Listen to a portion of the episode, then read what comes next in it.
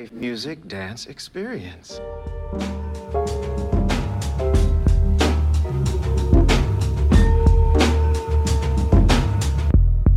Don't pervert a handbook passage to me, okay? You are listening to a Lorehounds Plus Properly Howard production. Today we're covering episode three of the first season of Severance. Do please check out thelorehounds.com to see all of the good programming happening over with John and David. Without further ado, here is stand up comic Steve Osborne.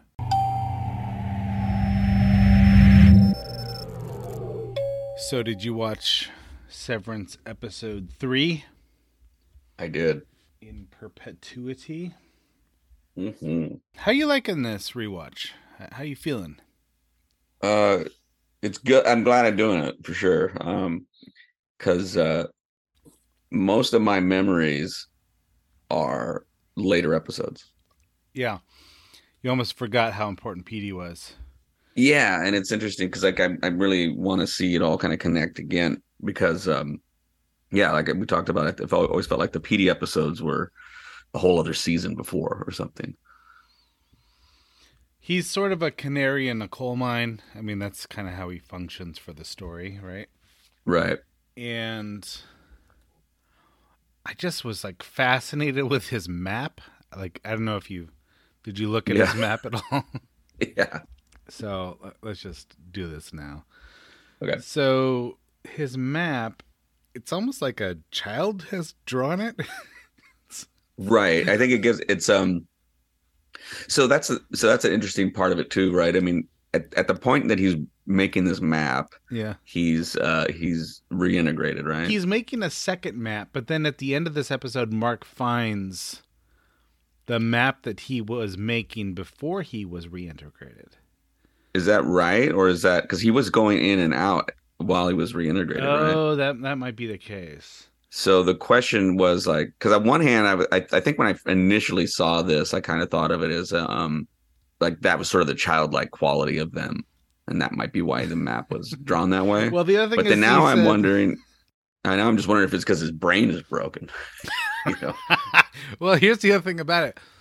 He says that once he's reintegrated, his life is running parallel in a weird way because he can remember back to his five-year-old birthday party, but it that corresponds to his first day at Lumen.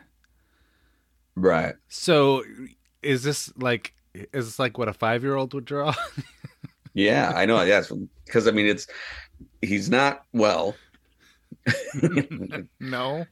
I think I'm going going all limb and say that. if you ever want to depict a crazy person on screen, um, bleeding out of the nose with no attempt to wipe it off. Yeah, right. I mean, cause, yeah, because I mean, I'm in constant concern that I have like a booger showing. Yeah, if if you Whether ever- I feel it or not, I just I'm like, you know what? It's time to take a little facial inventory. You know, like if I feel something for sure, I'm going to be obsessed with it, and then make everybody else obsessed with their nose because I'm for me it's you know. it's the nose hair. It's like I I just I just I'm positive I've got a nose hair that's just oh yeah. just dying to get out, see the world. Yeah, so the idea that if I was actively bleeding out of my nose and not doing anything, you can pretty much assume I'm insane. all right, here are the things that are on the map. All right, and we know a few of these already. So O and D, right? Mm, Um, the break room we've met. Uh, wellness we've met, and the perpetuity wing, which we see in this episode, right? Uh, yes. Then there's something called the coil of doom, which is near the perpetuity wing. So, coil of doom. Any any thought? any thoughts? Excited about that.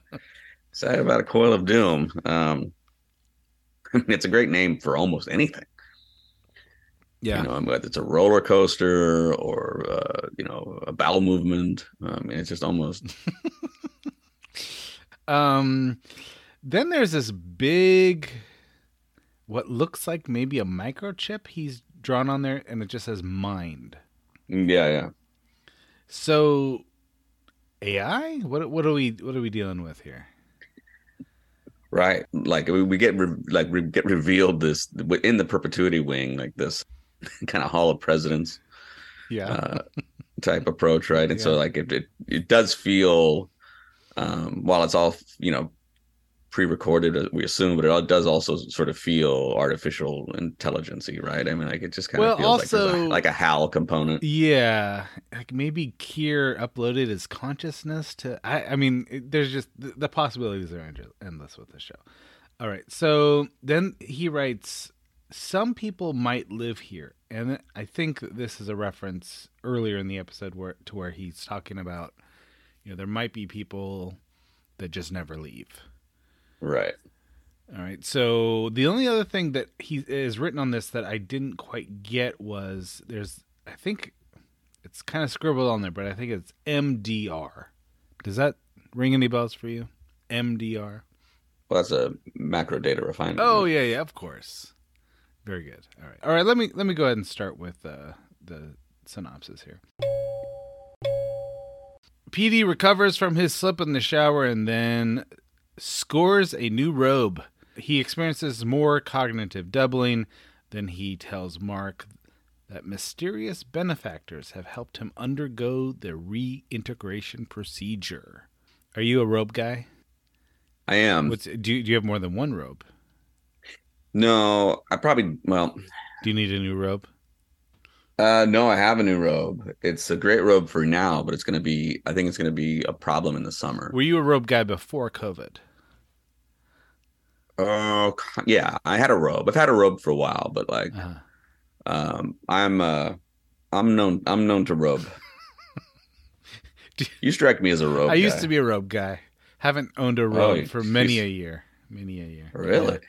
My son. What changed for you? Uh, I- might have lost the robe. I don't, I don't really. That's that's just it. Yeah, just That's people, it. it was a family robe, and it was like, wow, I'm not ready to restart. It's my favorite robe. Nothing's ever going to compare to that robe.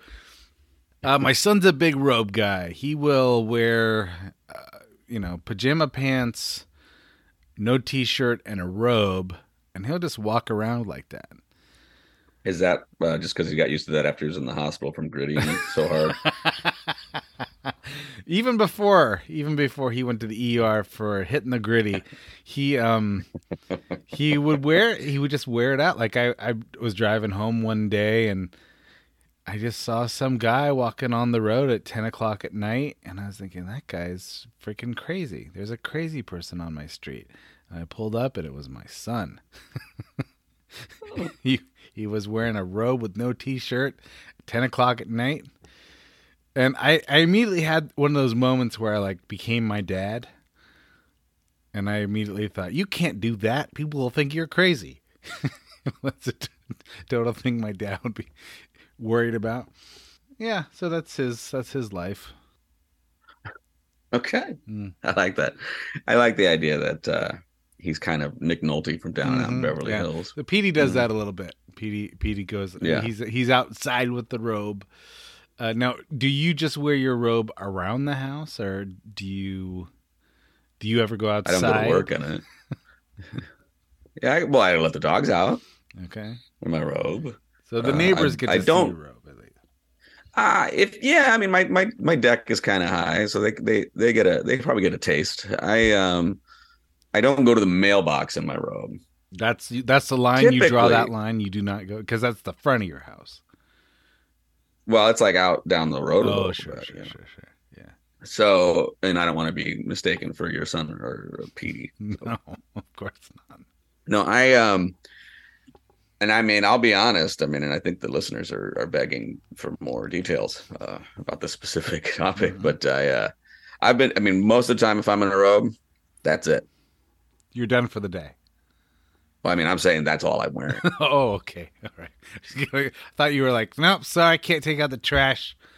I can't do anything if the robe If is the robe on. is it's, on. I'm done. yeah, it's like my cloak of invisibility. It, uh, just in terms of chores. So No, that's I- just yeah, for so you. It's, usually- like it, it's sort of like either in the buff. It's like one step up from being in the buff. yeah, the robe is protecting the world. I'm glad because the Yeah, world is so not giving you consent, sir. Exactly. So yeah, I'm just a robe away, world. I'm just a robe away. All right. Um, So this is when we find out that the relativity is messed up with Petey. He got reintegrated, but for some reason his you know his five year old birthday party is now parallel with his first day at Lumen. So in addition to kind of feeling that all of that doubling and hallucination, he's just his timeline's messed up. Yeah, and so how long? And so the reintegration's been he's had it for for a little bit.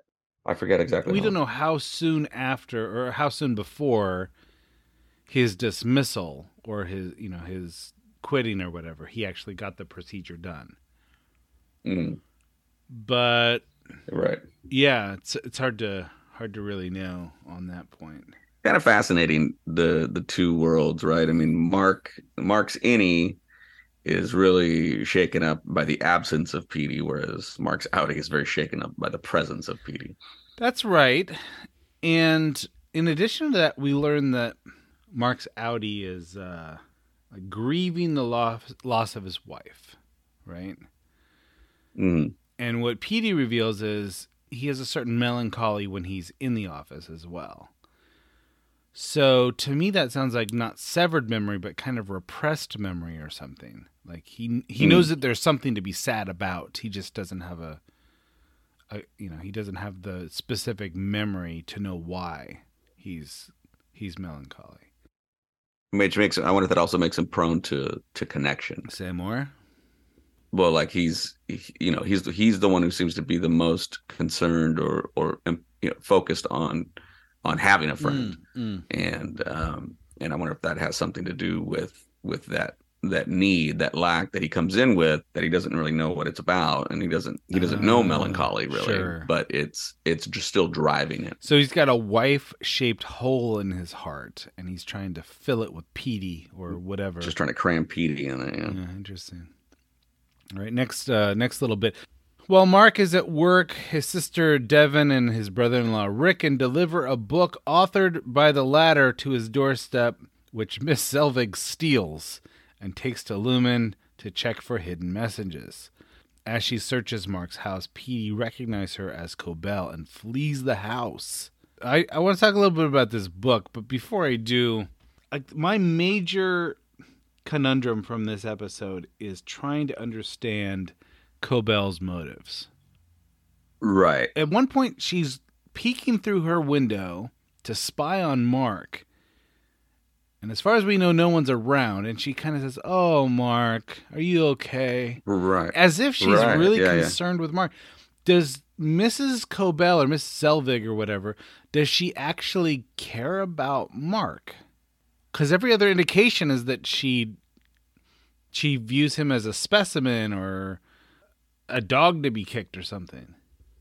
Yeah, well, I, I think both are true, right? I mean, it's like there's because I this whole this whole show is about split, right? I mean, it's all about you know the like two versions of people, um, and and we've seen her, um, you know, be like she she portrays one way, right? Like this sort of atheist uh, mm-hmm. in in Lumen, but then she has this version of her that's you know raised Catholic, mm-hmm. and she sort of leans on that, and and we're not entirely sure which is the act, right? I mean, or and, and beyond that, we're not sure. Like, are they both acts?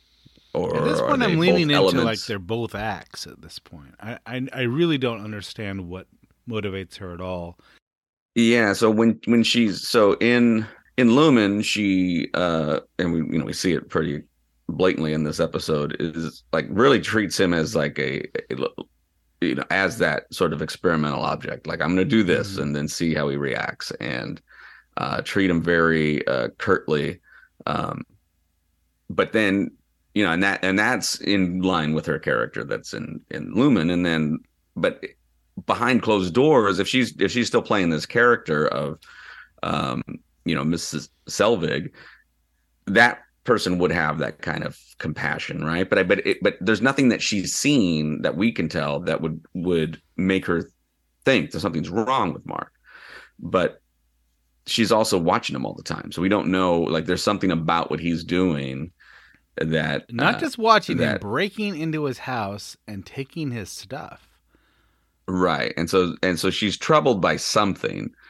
And uh and so you just wonder if there's a if there's a part of her that is like like let's you know I I almost kind of lean towards she might be that other person. The she might be the out outer Mhm, version of herself mhm. to some degree and then she's she knows her discipline, she knows what she has to do when she's working, but she knows what that is doing to Mark overall because she sees the whole picture of Mark, right? Like she's one of the only people. She's in fact she's the only person that we're aware of in the entire uh you know, unless I mean obviously there may, there may be more to Lumen and what uh kind of observations are happening in the outside world, but like as far as we know, she's the only person that sees Mark cuz Mark doesn't see himself in Mhm. both worlds. She does. So she sees him kind of in total. So Well, though so she kind of parallels Petey in that sense because Petey just recently gained that ability, right? True, true. Um, but she sees it from even a different perspective than Petey does, because Petey sees it within the confines of the experiment or Mhm. whatever it is, where she sees she sees what the effects are happening directly. Um, and she could kind of push those buttons, right? So Mhm. so maybe maybe it wasn't so much what she was seeing at that moment, but just in general, she might have been giving sort of a, a poor mark. Mm-hmm. All right, let's talk about Ricken's book book here. So this is, Can't get enough Ricken. Ricken is such a bananas character. I love this actor. I don't know his name, but I, I've seen him in a, a few things, and I think he's fantastic. The book is called "The You You Are," and one of the chapter one of the chapter titles is "Learning to Be Emotionally Nude in Front of My Wife." um, and I my my sense is you know after seeing his and Devon's interactions, my sense is that Devon would like a little bit less emotional nudity. right From yeah, Rick. yeah. you know I, this episode is uh really something um in how humorous it is Yeah. uh for an extended period of time and how uh how dark it becomes and finishes i really like that that's i mean it's you know it's it goes to like we talked about just like the theme of the show and the uh, and with the concept really are just so well married together because it is the unsettling of like just two things happening like will happen in the same episode right? And, and it's both entertaining and and funny and then it's also like really upsetting and it's like I, it, it does a good job of disarming to to have those types of effects Yeah, very very well placed, subtle humor in this episode. So far, we've we have encountered kind of two forms of literature in this show. The first is the Lumen Handbook, and in the previous episode, like Irv said, Irv says something like, "Don't pervert the hand, the handbook to me," you know. right Uh, so it's almost like it's sacred text. You know, the handbook is sacred text, and it seems like the purpose of the Lumen Handbook is to create a kind of a collective identity. You know, here here's who we are as Lumen. Here's who we are as you know inheritors of Kier Eagan. Here, you know, who are we as as we exist together in this company Whereas the self help book is kind of about the individual. It's like the you you are. You know, right it's pretty on the it's nose. very individualistic, right? And so it's almost, you know, and then you see Milchick kind of like flipping through the pages and scoffing at the book. And it's almost like that kind of individuality is almost subversive and maybe seen as dangerous. Sure. In Milchick's defense, I I mean, Ricken did write it. Uh, No, I'm I'm with Milchick on this. I I if, look, if I'm gonna hang out and have beers with someone, it's not gonna be Ricken. It's it's gonna be No. Milchick every single time. So I, you know, I, clearly he's he's got issues of his own, but it's a little goofy to me because number one, it's kind of over the top bizarre for someone like Irv to view uh, employee handbook as sacred text, right? Mhm. It's also kind of goofy, over the top, bizarre for something like this book by Ricken to have an effect on anyone, Right. Because it's just goofy. Well, and I think, it, and I think that that's what that's what kind of helps with this. Like the the show is really, uh it, it really does a great job of of kind of getting your attention into one thing, right? Mhm. Like so, so Petey becomes like a real central focus in these few episodes, right? We then we talk about how like on the rewatch we kind of forgot about it, and um, so it's really like there's a lot of sleight of hand uh, that is helpful to, during the rewatch for me to go. You know, there's a lot of like like we talked about the dinner party from uh, episode Mhm. one, uh, and how weird it was, and and like both worlds seem bizarre. Yeah, and so you know and, and so so right out the gate you have an interesting choice that's made where it's not like there's a normal world and then there's lumen. There's like ah boy which one would i rather be in? I don't know you know and obviously we're going through a lot of mark's lens Mhm. but but then you know then there's this ricken character who exists which is fine but he doesn't just exist. Like he's he's married to mark's very seemingly normal yeah. sister. Uh-huh. and and she seems like not always very impressed with them but like that's she's having a baby with them you know? So and it's so there doesn't seem to be like any animosity between them. It's just that she's just kind of unimpressed. So so it sort of brings us to like how? How did that happen? Well, it's it could be that one of these things where it's like, yeah, I kind of realize that this guy's a little bit he's a little bit like a child in a lot of ways, but he's so Mm-hmm. earnest about it that it's kind of attractive. Perhaps, right? I mean, but that, but so it just creates a, and then, but the idea that he is somebody that would be contributing to society with that type of literature. it's, and so it's kind of unclear at this point. Is like, well, what's his status? I gotta look up Right, his actor's like- name. He he just Like, like is like because his status makes a difference, right? Like if he's if he's respected in this field, then this world is weird, like weirder than we may have realized.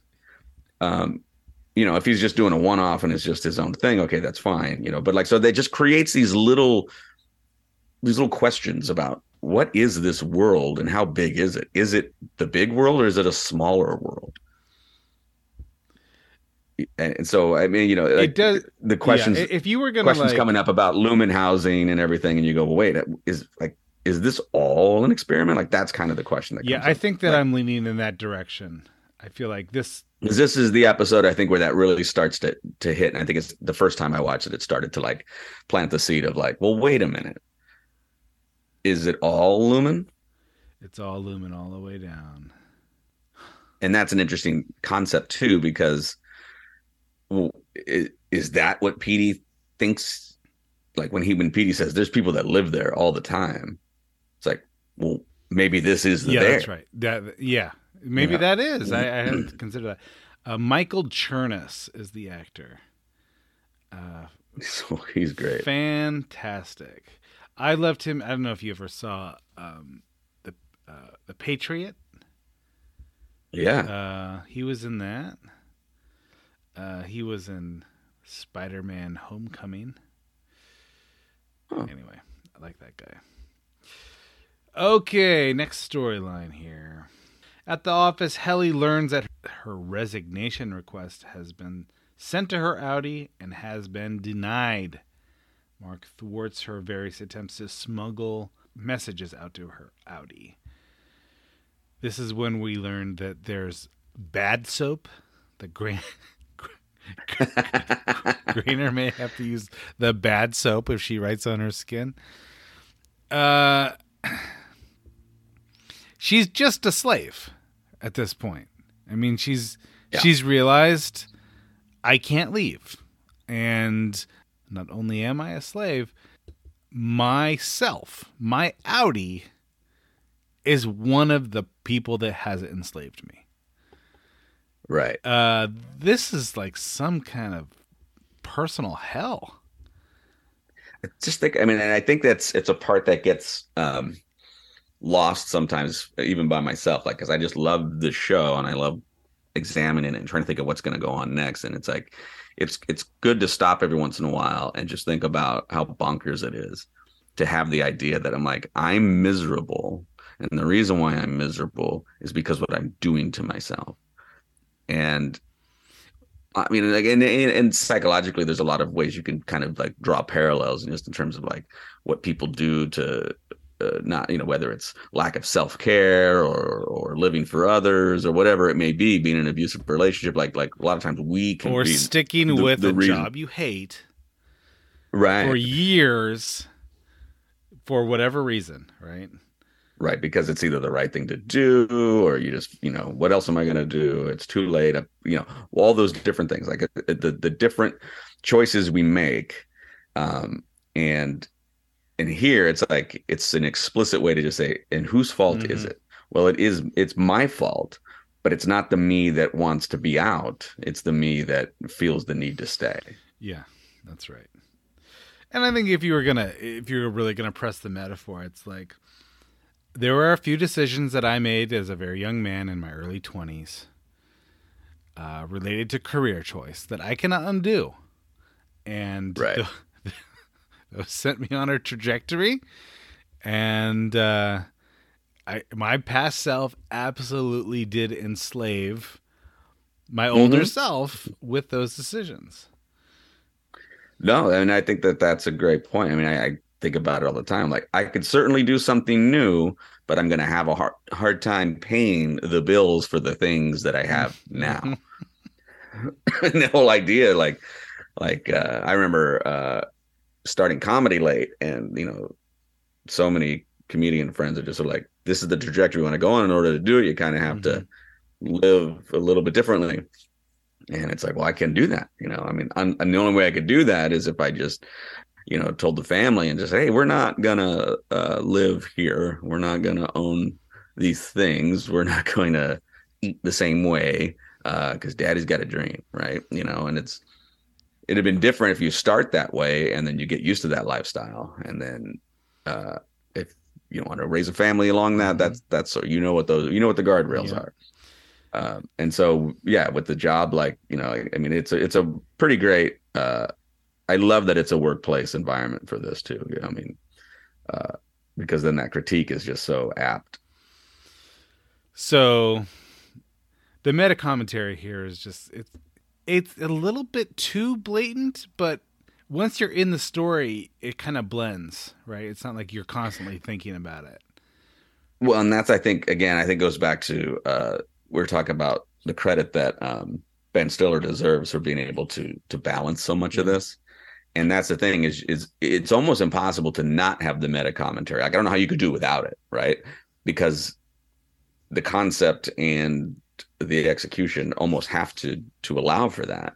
So knowing that you do run the risk of of like eye roll moments or like okay yeah I get it but he do, he's so adept at moving things along uh tweaking characters adding humor uh even just angle choices music choices to sort of just keep you in, engrossed in it while that so it so the obvious falls in the background which i think is is is uh, a real uh, a real trick that he's yeah, pulling off yeah, really, really good. To help Helly understand why she is working at Lumen, Irving suggests that they show her the office's perpetuity wing. Mark visits Cobell's office to get permission, then Cobell has an odd exchange with the board. Um, so she tosses her mug at him. and, and s- I mean, it's it's it's a it's almost like a very apathetic abuser. You know, Yeah. you know, are you gonna are you gonna make me throw this mug at you? It's, well and i like the idea of uh like she's acting as if she has no agency well, which is which is which almost like she gives she gives him the false sense of of power yeah, right, right, right. you are making me do this i don't want to throw this mug at you but you've left me no It's all kinds of So, evil. It's all kinds of which it was Right. really for a, for a, for a guy who has zero agency in this place by design well. In addition to that, to sit there and and treat him Yeah. like, oh well, you know, you made me do that. It's like it's such like it's so abusive. It's very abusive. And then door opened or closed, both. I mean, oh my gosh. just Well, and also like again, like these are like there's so many of these moments, and like that is, it's it's an going. I'm going to go right back to what uh like we're kind of praising Stiller for. Is like, well, he does this both scene, and it's like, and it's it's humorous and it's also uh, unnerving, but it's another example of this split. mhm. Like because he this whole concept of the reintegration, the concept of separate, like no, you're both. yeah, yeah, yeah. You're you you you are, which mean, and if you're both, you're neither. That's right. You're living in You're a paradox, open which nor- is exactly what's happening Yeah. to Mark. He's living in this paradox. Yeah. Uh, she has this interaction with the board, which kind of shows that she's kind of a rat in the maze as well. Like she presents to Mark as if she's in charge, but in reality, there's really no interaction uh, with the board. We do meet Natalie, but she's sort of as stone faced as anyone else. And they seem almost affronted by even the suggestion that reintegration is even possible. Right. Yeah, that's an so that's because now we're getting a, a glimpse on this what we consider the inside. But it it's to me that's the, going back to what we are talking about with the um you know is this world big? Is this world small? Mhm. um we we see we we get a, a glimpse of a limitation that that Cobel has. And um even though she's aware of the project and even though we know she's fully aware of the project in both worlds Yeah.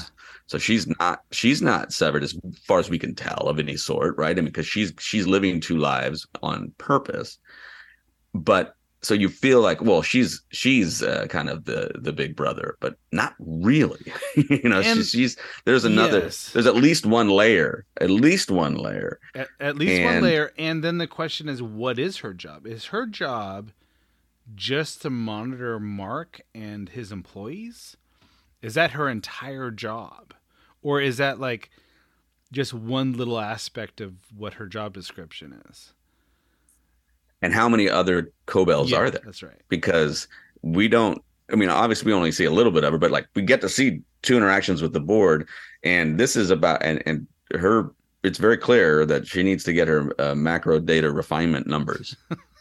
They didn't talk about o and d you know they didn't talk about anything else so you don't get the sense that i mean it, you get the idea that this is her this is the department she's responsible for so is like Milchick only responsible for this too is he got like it, it, there's so like it, these are the types of things like the more you find out the more you go well now i have a lot other questions Right. And I think this go, comes back to the, one of the earliest questions we asked, and I'll reframe it in this way. And that is Are these people important? Like, is someone like Mark or someone like Dylan or someone like Irv, are these people important to Lumon? Because you would, Mhm. you might, you might answer like, well, they're cogs in a machine, and they're, you know, they're being treated like slaves, and you can easily like takes one person out and plug another person in. Or it could be that the entire project is them. Like they are being Right. observed. Uh, they're they're being tested so that they can roll out this, you know, this procedure on the you know, for a billion dollar industry or something like that. So is Cobel's job important? Is she is she doing cleanup that Petey's gone, or is it like if Petey gets out, the whole thing is is shot? I, I don't understand how these people are even viewed by the corporation. yeah i mean it, it's you would think that it, there would be a higher sense of urgency about the Petey thing i mean it feels like they're concerned but like not a not a ton Right. They, they yeah, they're they're tasking her with finding Petey. She's at work all day. so right I don't know. It's it's it's a little there's a lot to answer. There's a lot to answer. Um Natalie okay, so Natalie is sort of the face of the institution, right? So far. right And we've also seen her on television. Is that right? right So yeah we just saw her in this episode Right. Yeah. so I'm not I'm not really sure what more we can say about her at this point, except to say that she's sort of like the chief propagandist. But not not only that, but she clearly has a relationship with the board that Cobel does not. She does, and the propaganda isn't just for the media. It has to be repeated by all Lumon employees. Like, there's no such thing as reintegration. Severance is permanent. Right. We don't we don't even give lip service to this kind of stuff. Uh, so anyway, another another curiosity about this company. Um. All right, let's talk about the perpetuity wing. Are you a museum guy? Not typically. I love. I mean, I guess it depends on the kind of museum, but I I'm a I'm huge on museums. I love museums. There's a lot of museums that are just horrible. So I, I, I've got a sort of this weird relationship where like I love a really good museum and I hate a really bad museum. And this is like the worst kind of bad museum. because it's not anything that you're actually looking at that's of historic interest.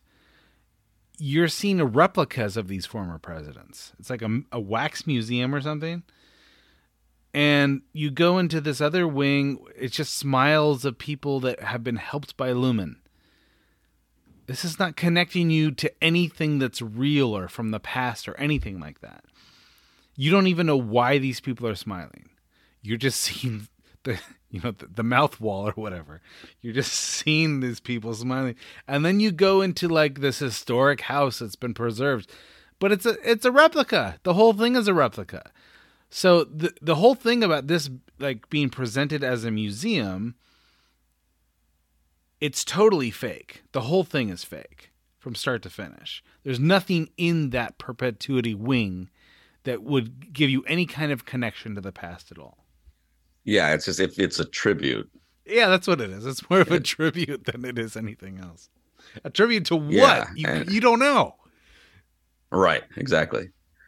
Uh, I mean, there's some great comedy that leads up to this whole journey. I mean, the interactions beforehand with uh, Irv and Dylan regarding uh, Oh, the muscles? how much money how much money you can make at a muscle show, and how and how the money is is uh, divided. It's it's so funny. It's like children. These, these they are absolutely. I mean, well, it's great because it, it, it it's great because there's no the emphasis isn't y- your outie is probably not doing muscle shows because you don't look like you do muscle shows.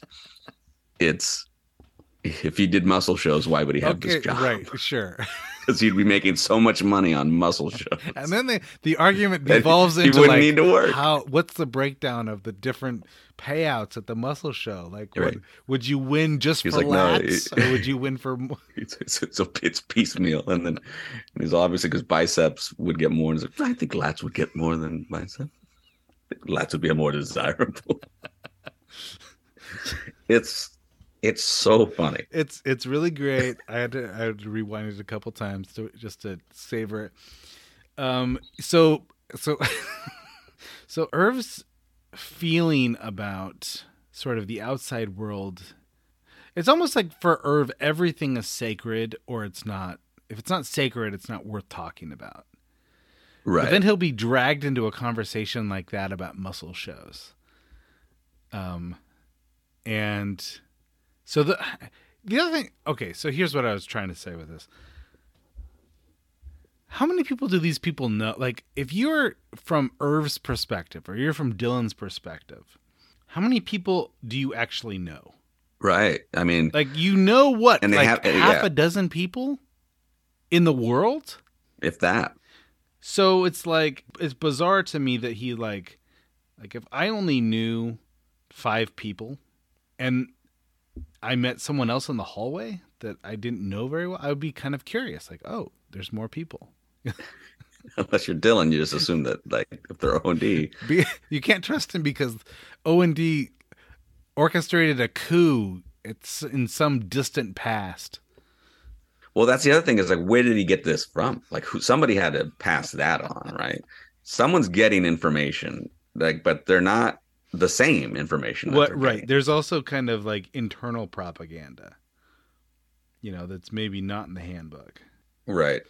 So that that was fantastic. I love I love his his uh he, he calls it the mouth wall and Irv Irv's offended that he calls it the mouth wall. Called it the mouth like, wall. oh, yeah. they got they got rid of the one I really like. The the chick I like or something. All right, so I have a question about this. So they go into this museum and there's a wax portion and they're like, "All right, here are all the different Egans throughout the years." Then Irv says, "But then if you go past this point, it's pure Kier." So almost have to say that like, okay, these other Egans are kind of important, but now we're finally getting to the heart of the I don't know, the cult of personality or something. Yeah, it's almost like you're going into the brain, like you you're moving through a body, and then Interesting. and the all clear is like the brain. Well, and that would have some kind of connection to the the map we were talking about, the the mind. That there might be a mind to the building or something. Very very interesting. Very interesting. I, I like that there's a, a bingo game. There's sort of like a meta game to go if you're going to go to the perpetuity wing. You could. Well, and that is that is such an office workplace type of thing. so perfect. And they've got to hide it from. and it's like and we yeah we see we see a couple of things right like that are very officey and i think that's really key to keeping this sort of world alive and it's the like you've got you have these team building exercises right Mhm. the egg drop team building ex- which is with and it's a team of two which i think is fascinating uh, build a team for these two right. people Uh, Okay, so we saw on the map that there was a wing specifically for team building, right? So is that what happens there? You do the the egg the egg toss. you do they yeah so what do you say like your eggs are the eggs suck your eggs look terrible it's just like derides the eggs All right. After attempting another escape, Helly is brought to the break room where Milchick forces her to recite an apologetic passage repeatedly. Uh, so why do it? If you're Helly, why even re- why even say it once? I feel like at this point, maybe she's understanding that there's a threat level there.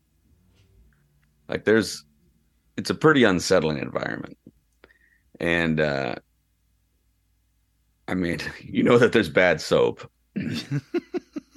just just So like, what else? What else is That's right. bad? Just the, the mention of bad soap does its job.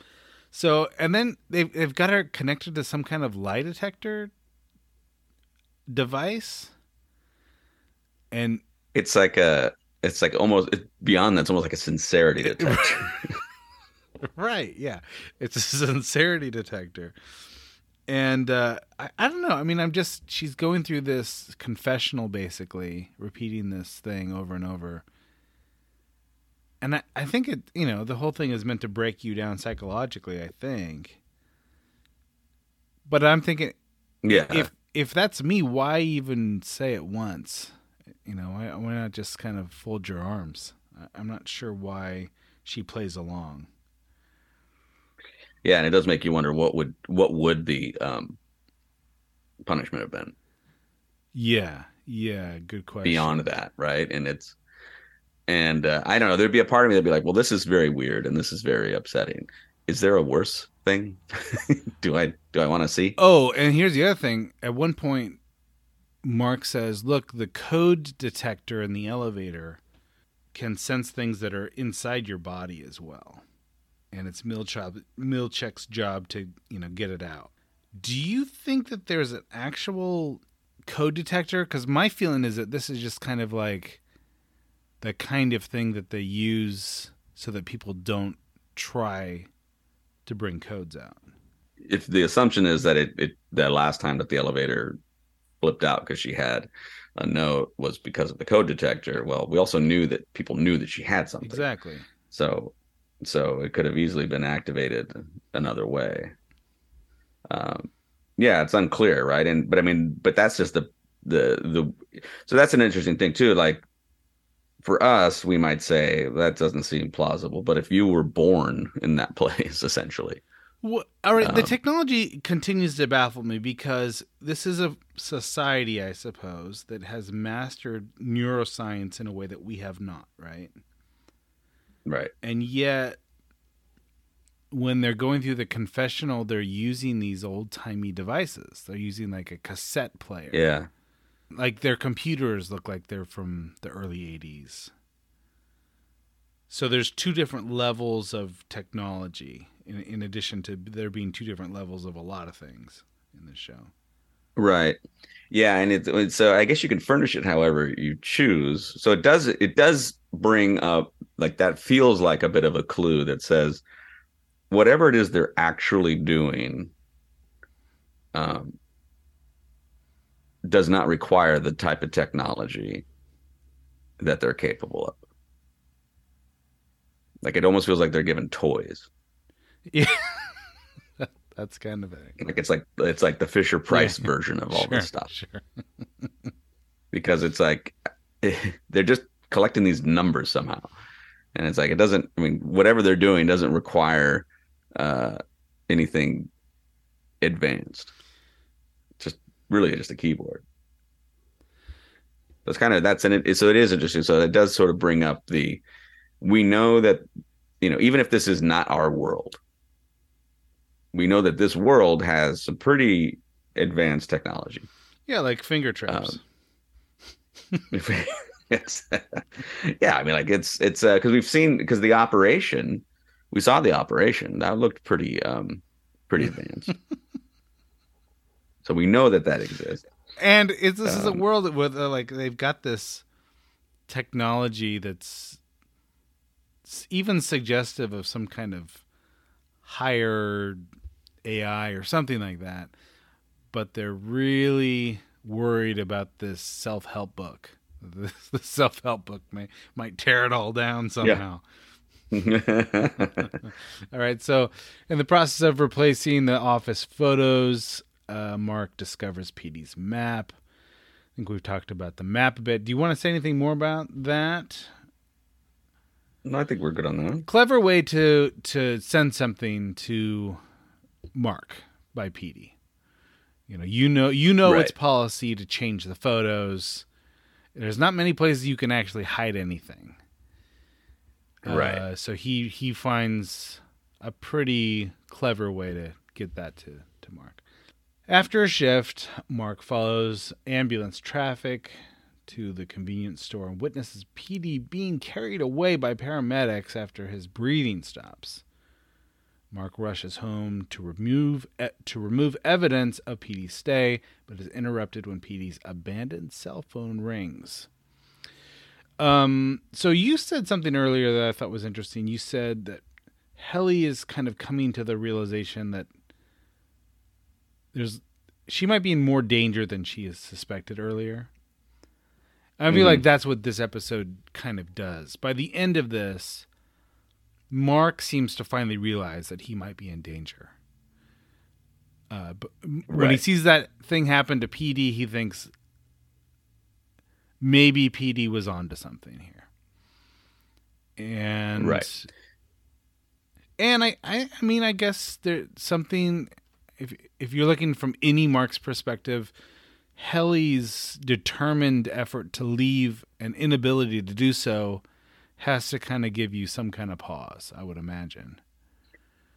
Right, like it because it's even if you've gotten yourself used to it, even if you've convinced yourself for whatever reason that that this is just his life and this is for the greater good, or at least for my outie's greater good, um, constantly having to say something over and over again to somebody sort of forces you to think about it, right? And he's he's having to constantly warn her about all these things, and it, like all these things, maybe in and of themselves, are are are troubling but when you have to when you when you're like day after day having to recite all the things that could go wrong and that could be punishment and you there might be a point where you're just like geez where do i work? You know? You get to a point where you're like i had to i just referred to bad soap. I referred to extracting codes out of somebody's body. Um you know, I, I see this person who's willing to to do whatever it takes to get out of here. Um, it, it, that, that would sort of like at some point go like, well, do should I get out of here? Uh, um, anything more about this before we uh, jump into spoilers? I think I think we've covered. Okay, so shut this off if you don't want spoilers. So, couple things that I w- just just noticed in this episode. So, this idea that Cobel Cobel's final motivations, which kind of baffled me this episode. Later on, we learn that Cobel gets fired, and she try she like frantically tries to help Mark in some way. right. So it seems like the put on or the the bigger act is that she is sort of playing the part of an overbearing abusive boss at work. right. Um and in reality she and Mark have a lot more in common than than uh than she and the board have in common. Yeah, and you know, and then that sort of brings up like the whole how does how does one get there, right? How did what's her backstory? And has she ever has she ever been severed? Right. Well, that's the other part, right? Like, is there is there a post severance, or is this you, you just don't know, right? I mean, I, it, Because Um, if this whole this whole town is a bubble where everyone's kind of playing a part, maybe all of the town folk are on some level severed. right, like maybe there's a third, uh, like a third Right. version, Yeah. Because because that's because that's the thing is when you get to the end, because like the it, you, of this series, you're like, well, what in the world is going to happen now? you know, and and like, how do you like how do you do it? Like, Mhm. how do you get out of this? And it's like, is there a switch to flip? Is it can you resever? Can you like all those things kind of come to mind? Um, and and it's like it's and that's what's so crazy about the show. Like I said, like all of a sudden we'll we'll kind of forget about Petey. Like Petey is an afterthought when you realize what you needed from Petey to get to where you're at. But then it almost feels like the whole season will kind of do that because now I'm like, well, what happens next in this sort of parallel options? Sort of makes you forget about some of the other stuff that we have all these questions for that are not going to be answered. So it just it's it's a lot, and uh and I'm excited for it. But at the same time, it's like it's amazing how uh the, you just as this as these layers get un un uh, you know peel Yeah. back, you're, Yeah. you- you're on to the next one. You're on to the next one. You're on to the next one. So this rewatch is really fun in that regard because it's like, wow, there's a lot. There's so much to keep track of, Okay, so the I am and that it never becomes overburdened with itself is the thing that just shocks me. well, and it's yeah, yeah, it's it's both it's both really dark and really funny, and th- that's that's what's hard to pull off. All right, let me just throw a few uh, actors' names out at you. This is on the IMDb IMDb page, and I'm assuming that several of these are for season two. Gwendoline Christie, she was Brienne on Game of Thrones. Alia uh, Shawkat, you might remember from Arrested Development. George Michael's one of yes, right. So he's George. Mi- she's George Michael's uh, cousin or whatever that he falls in love with. Uh, Merritt Wever, John Noble. John Noble, you probably seen from a lot of things, but uh, he was he was Denethor in in Lord of the Rings. Bobby Benson, have not Hmm. seen him around, uh, but Bob Balaban is and Oh, enters yeah. the fray. So uh, in- interesting uh, additions for season two. Looking forward to that.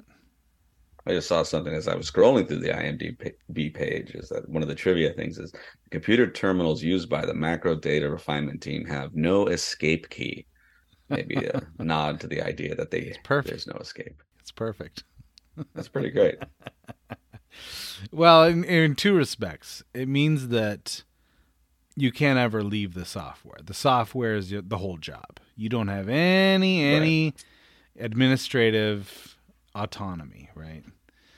But then mm-hmm. literally you can't escape as well. So Right. Love me some Dylan. Great Dylan episode. Yeah, this. I mean, it's, the muscle show thing. I just think is just It's brilliant. you say something like, "My my, my lats look embarrassingly good." It's, it's so, they're so amazing that you might be embarrassed by it. Oh goodness. such a great thing. And again, this is not a guy like it's a guy we want to watch, but it, for sure you don't want to work with